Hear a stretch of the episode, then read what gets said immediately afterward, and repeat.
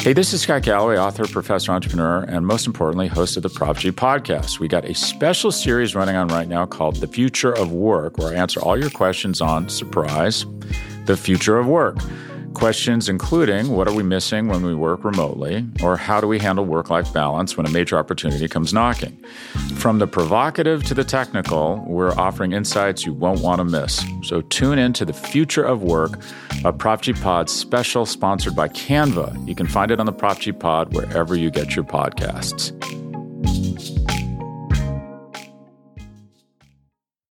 Hello, everyone. My name is Brad Rowland, and I promise I will not do this on every episode of the Daily Hammer, but this is episode two. We're not going to number the episodes, it'll be more day by day. But yesterday, I gave you a little bit of an introduction as to what we're doing here with the Daily Hammer, a bite sized show breaking down the latest in Braves country hosted by Shawn Coleman yesterday and today. Shawn is the host of the Locked On Grizzlies podcast, as well as a writer at TalkingChop.com, and a great, great guy. So check out the next episode of the Daily Hammer that you're about to hear. And uh, this is probably the, the, final time that I do this, but I want to at least I'll let people know if they missed yesterday's show. This is a bite sized, more frequent episode. Nothing's going to be happening differently with Road to Atlanta or the Talking Chop podcast. They'll still be around in their normal form, but we're splicing in some extra content. Shawn's fantastic. And here is the second episode of the Daily Hammer.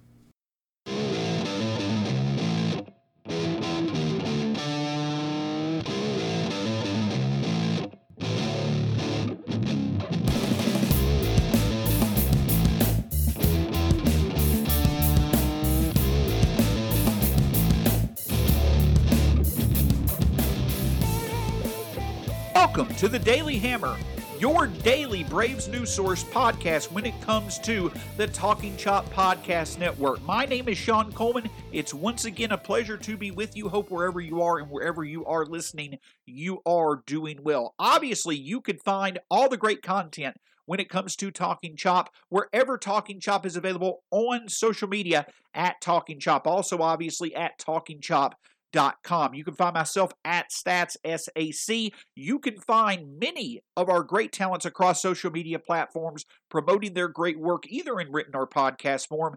Make sure to follow each one of them and support the great work that we put out on a daily basis. When it comes to the Atlanta Braves, here is the latest on the Daily Hammer. Obviously, the Braves had a big day, a very important day on Wednesday with a doubleheader against the San Diego Padres. On Monday, rain made it to where the Braves were not able to play against the Padres. The Braves were able to take that rest and turn it into a very clutch and needed performance, once again from an unexpected source in Touki Toussaint on Tuesday night to get a big victory against one of the major's best teams. The hope was that based off Touki's performance, that could give the Braves a bit of momentum as they were going into the doubleheader yesterday, once again needing to rely on the arms of youthful talents in Kyle Muller in game one and in Bryce Wilson in game two. Well, in game one, Kyle Muller did exactly what he needed to do. He allowed the Padres to score only one run through the first four innings, and it seemed like Brian Snitker's goal was to basically work it to where Kyle Muller could get through four innings or basically could get through the Padres lineup twice. The unfortunate thing is is that the Braves offense simply could not find a way to support the solid effort from Kyle Muller, and that led us to the top of the fifth inning. Coming on to relieve Kyle Muller was Shane Greene, who certainly has struggled ever since he made his 2021 Major League debut. Well, once again, he ran into struggles quickly. A two run homer off the bat of, it seems like likely NL MVP Fernando Tatis Jr. allowed the Padres to take a 3 to nothing lead. Of course, the Braves did come back in the bottom of the sixth inning. They were able to get within one run. Unfortunately, could not keep the uh, keep not keep the rally going, and then former Brave Mark Melancon shut the door in the bottom of the seventh inning, and it led to a three to two victory for the San Diego Padres. Once again, the Braves, despite coming off a big performance from an unexpected sort in Touki Toussaint, they just cannot seem to keep the momentum going several times this year.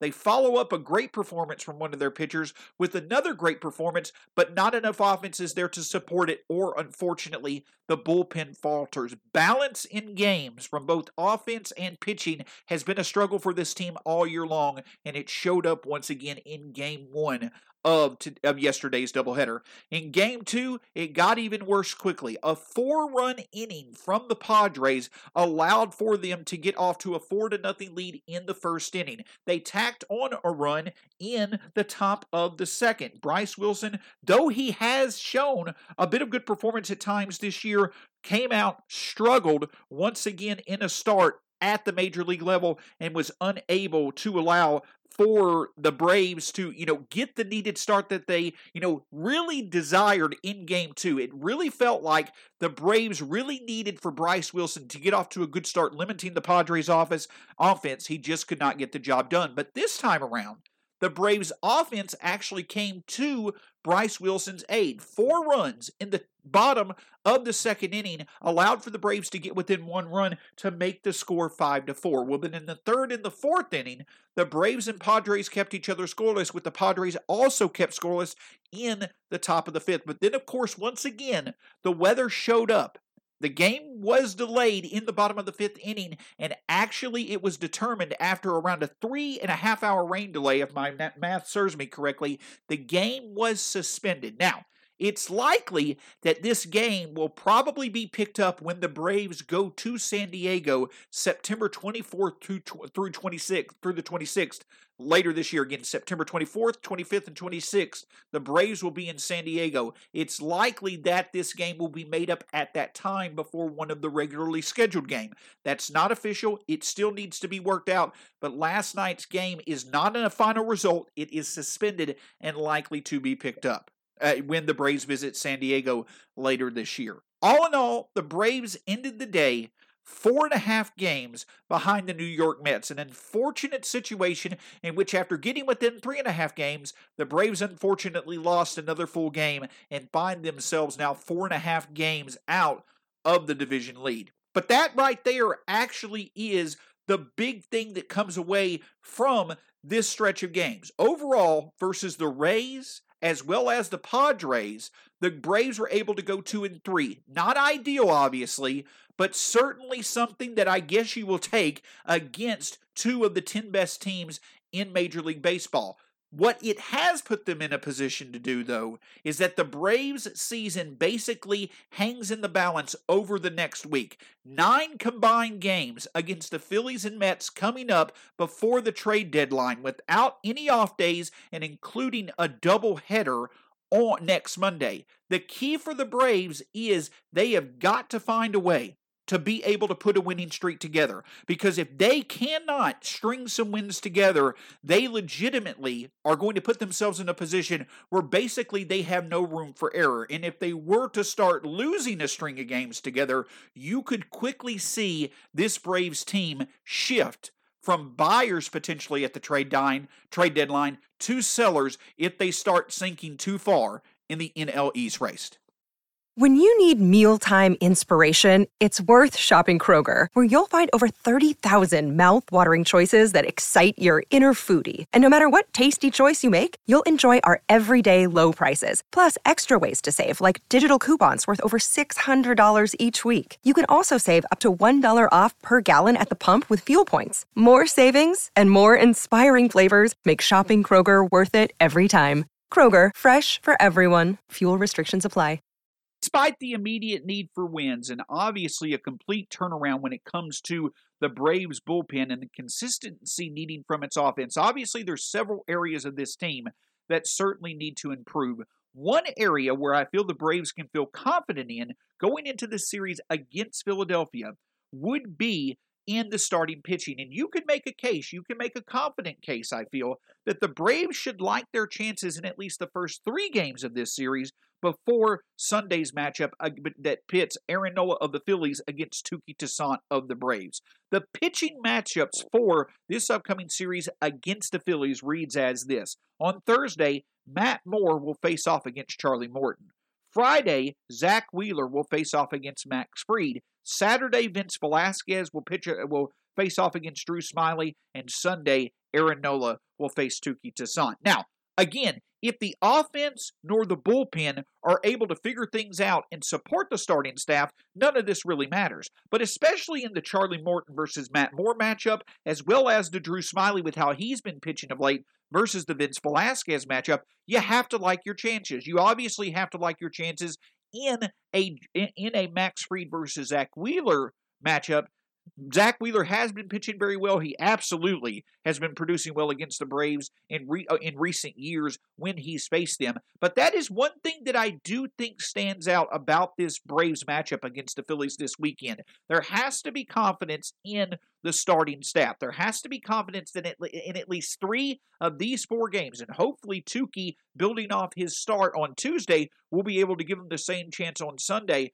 The Braves, at the very least, have to like their chances to be at least put in the position to where they can earn a win in each of the next three games and hopefully the fourth as well. And if the Braves can get either a series split or can do better, that certainly is at least a positive develop to build, uh, development to build off of before they face the New York Mets five times, starting with the doubleheader next Monday. Again, the pitching matchups are Matt Moore versus Charlie Morton today, Zack Wheeler versus Max Fried, Vince Velasquez versus Drew Smyly, and then Sunday, Aaron Nola versus Touki Toussaint. Now, when it comes to the offense, obviously the bullpen, you're just going to have to hope it figures itself out.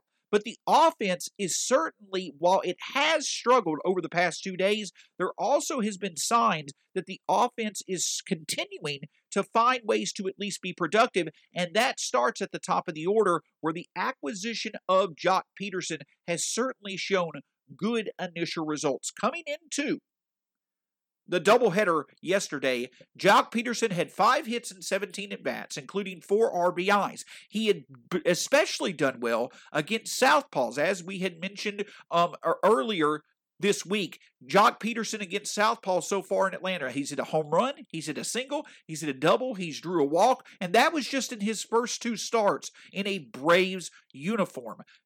Alex Anthopoulos, for all the flaws that he may have as a general manager, he has shown that when he makes moves on the margins, they can work out in positive ways. Maybe not always immediately, but in this case, it certainly has. It feels like the addition of Joc Pederson certainly is starting to make an impact on this Braves team. For instance, even with even without getting a hit in game one of the doubleheader on Wednesday, he made a big catch that saved the Padres from extending their lead early in the game. In game two, he was able to get a big two out hit to bring the Braves within one run of the Padres. Both at the plate and in the field, Joc Pederson is finding ways to where he can contribute and can contribute in significant ways to add impact both on defense and on offense, and that is exactly what the Braves needed in an outfield addition. Now, obviously, he's not going to be Ronald Acuna Jr., and when he was asked directly about that, Joc Pederson mentioned, "My goal is not to be Ronald is not to be Ronald Acuna Jr. You can't replace that type of talent.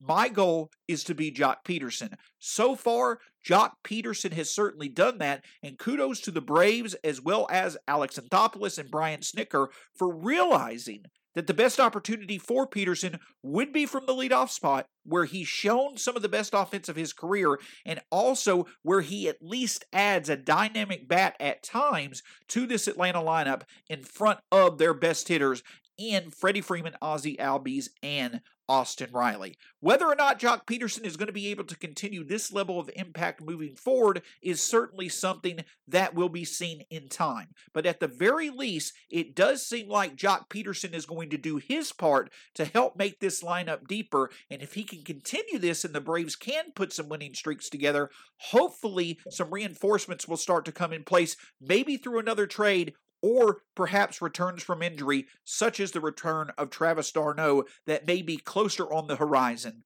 than many think. Obviously, yesterday was not ideal.